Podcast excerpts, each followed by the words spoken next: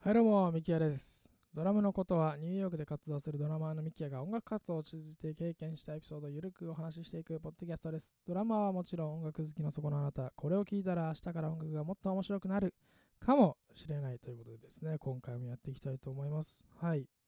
えー今回はですね、まあ、ニューヨークでの音楽活動あるある、えーを話していこうかなと思います。別にまあ、すごい、まあ、大したことじゃないかもしれないんですけど、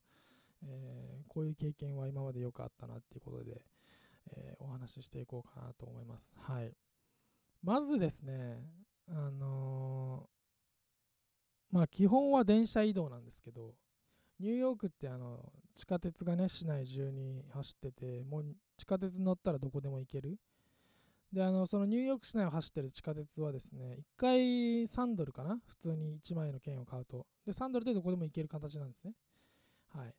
なので、この、まあみんな基本的にはこの電車移動っていうのが、ね、多いんですけど、まあそのギタリストとかはまだいいいいですよね。まあベーシストとか、あの自分の楽器を持っていくだけなので。で、まあアップライトとかのね、ウッドベースとかになってくるとちょっと、なんか電車の駅の階段の上り下りとか、あの大きな大きなね楽器を持って電車の中に入るっていうのがね、ちょっと大変になってくるかなと思うんですけど、あのードラマーはですね、まあこれは会場にもよるんですけど、まあ例えば、普通のライブハウスというか、いわゆるライブハウスみたいな、ライブ会場ですよね、機材が、あのーバックラインがあるところは、だいたいドラマーだったらシンバル、スネア、まあ、キックペダル、あとまあハイハートのクラッチとかでもこれ細かいものなんであんま関係ないんですけど、っていうものを持っていくだけなので、まあまあまあ、ちょっと荷物多いけど、まだ行ける。電車に乗って、えー全然行ける。でもですね、これ、これがレストランとかになってくると、この間もあの、そういう演奏の機会があったんですけど、僕は今ちょっとイーストビレッジというエリアですね、マンハッタンのちょっと、まあ、南の下の方、えー南の東側の下の方、えーのエリアに今、えー生活してるんですけども、あの、ハーレムっていうのはもう上の方なんですね。で、まあ、アップタウンと呼ばれる場所で、まあ、ダウンタウンとアップタウンっていうのの間にミッドタウンっていうのがあって、まあ、距離的にはまあ結構離れてる場所なんですけど、それに加えて、その東側から、マンハッタンの東側から、そのハーレムの、えー、とそれは西側だったんですけど、そこに行くまでのあの電車の乗り換えが、まあ、ちょっと複雑ではないんですけど、何回か乗り換えなきゃいけないっていう時に、それに加えてあの、そのレストランの演奏でドラムがないみたいな話になって、いや、それはちょっと厳しいんじゃないのかなっていう、えー思ったんですけど、結構こういうパターンってよくあって、えーレストランとかで演奏する場合はもうもう常にですよね。で、そのまあ、そのライブの時はですね、あのそのバンドリーダーが、まあ、ドラムのね、ベースドラムとスネアドラムを持ってたので、それをお借りして、まあ、自分はい一部を持っていったので、まあなんとかなったんですけど、結構そのドラムを持っていかなきゃいけないとかいうパターンが多いんですね。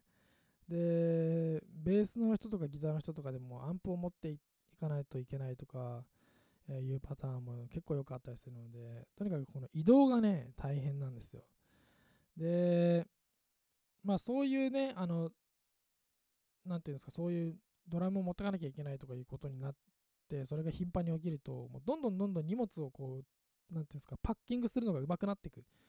ていうのがあるあるで、ドラムのセッティングとそのドラムをばらすっていう作業もね、すごい早くなっていくっていうのがあるあるなんですけど、あのそういうニューヨーカーの音楽活動あるあるのニーズに応えた、えーまあね、なんていうんですか、結構安価なバージョンの、えードラムキットとかも小さいサイズのやつが売られてたりとかするんですけど、はいえーっていうぐらいニューヨークの音楽活動ではあるあるかなと思います。はい、で、まあ他にも、えーまあこれはニューヨークある、ニューヨークだけじゃないかもしれないですけど、結構その急に決まることが多いですね、演奏が。はい。あのーその週の、その週とか、まあ、2日前に決まったりとか、こういうことはよくありましてですね、あのまあ、ニューヨーク市内でのミュージシャンはものすごいたくさんいるんですけど、ミュージシャンがたくさんいるのと同時に、お互いがすごいつながってる、ミュージシャン同士がすごい知り合いっていうのもよくあって、なので、その、誰かが急に出れないってなった時に、あ、じゃあ、こいつ知ってるからっていうことで、その、なんつうんですか、二軍じゃないですけど。声がかかるときに結構急に声がかかるってことが多いですね。はい。はい。で、他にもですね、うん、これは音楽活動というか、まあ、音楽シーンあるあるなのかわかんないですけど、まあ、ニューヨークってすごいジャズのシーンが盛んなんですけど、あのー、それ以外に、実はあんまりイメージないんじゃないかなって思う音楽で、うんと、すごい盛んなのは、まあ、インディーロックとかはまだイメージできると思うんですよね。まあ、ジャズのはありますよね。で、インディーロック、こういう、まあ、ロック系のミュージックがあるっていうのも、えー、なんとなくイメージつくかなと思うんですけど、まあ、それはね、どんなシティでも人が集まるとこ、若者が集まるとこにはインディーロックってあるんじゃないのかなっていう、なんかまあ勝手にそう思いますけど、えー、それ以外にですね、結構、うん、メタルとか、なんかそういうハードな感じの音楽をやってる人が結構いる。で、まあこれは何だろうな、ジャズのイメージがあるからそういう人がいるっていうことに衝撃を受けるのか、まあそもそも別にメタルやってる人どこにでもいるんじゃないのかなっていう、えー、っていう、まあ後者の可能性もあるんですけど、結構僕はイメージ的には、あそういう音楽も盛んなんだなっていう。あとはですね、あの、まあ、カントリーという、カントリーもそうですけど、うんと、なんかそっち系のカントリー、ルーツロックのシーンも若干あるんじゃないのかなっていう、えー、ふうに思いますね。まあニューヨークはですね、ニューヨーク市内だけでなくニューヨーク州で考えるとまあすごい広いんですけど、あのウッドストックね、伝説的な音楽フェスが行われたあのウッドストックはニューヨークからまあ電車がまあ3時間ぐらい北に行ったところにウッドストックってあるんですけど、まあ、そこはね、もともとあのザ・バンドとか、えー、そういうハドソンバレーっていうあの、そのニューヨークのね、あのハドソンリバー沿いのあの一帯を、えー、ハドソンバレーって呼ぶんですけど、えー、そのウッドストックの方はですね、まあ、ザ・バンドとかすごいね、あのまあ、有名だと思いますけど、えー、そういう人たちの音楽があって、で、その頃エリアに住む若者もですね、未だにそういう音楽を聴いているというのがありまして、で、あとはニューヨークってそのシアター、劇とかの、えー、アクティングとかの、うんと、も盛んなんですけど、なんかそういうのの、え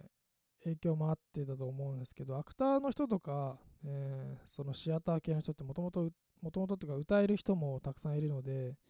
で、テキサスとか北とかから来る人が結構多いようなイメージがあって、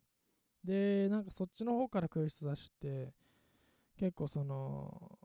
まあカントリー色というか、まあもうちょっとアメリカーナとかそっち系の音楽をうんと、やる人が多いかなと思うんですけど、そういうのがニューヨークにも入ってきてて、で、ニューヨークにそういう音楽があるということで、はい。いろんな音楽シーンがあるんですけど、はい。まあそういうところですかね。なんかいろいろ音楽活動あるある、まだまだ他にもあると思うんですけど、はい。そんな感じかな、今回は。はい。えー、そうですね。まあ終わりになりますけど、毎回ね、いつも言ってることなんですけども、ぜひリスナーの方でですね、まあこれからニューヨークに行きたいとか、まあ音楽活動だけじゃなくても、まあ音楽活動ももちろんですけど、えー、こういうことしてみたいんだけど、まあどういうところから始めたらいいんだろうみたいな、えー、疑問を持っている人とかですね、えリクエストをぜひ、えいただければ、あのメールの方でね、1対1で、えまあね、その交流しながら情報交換とかして、えなんかね、できることがあればなと思います。はい。なんで、え、気軽に連絡ください。はい。ということでね、えー、今回は終わりにしたいと思いますけども、あ、お問い合わせは、えー、ミキアドラムスアットマーク Gmail.com の方までお願いします。はい。ということでね、今回はこの辺で終わりにしたいと思います。ありがとうございました。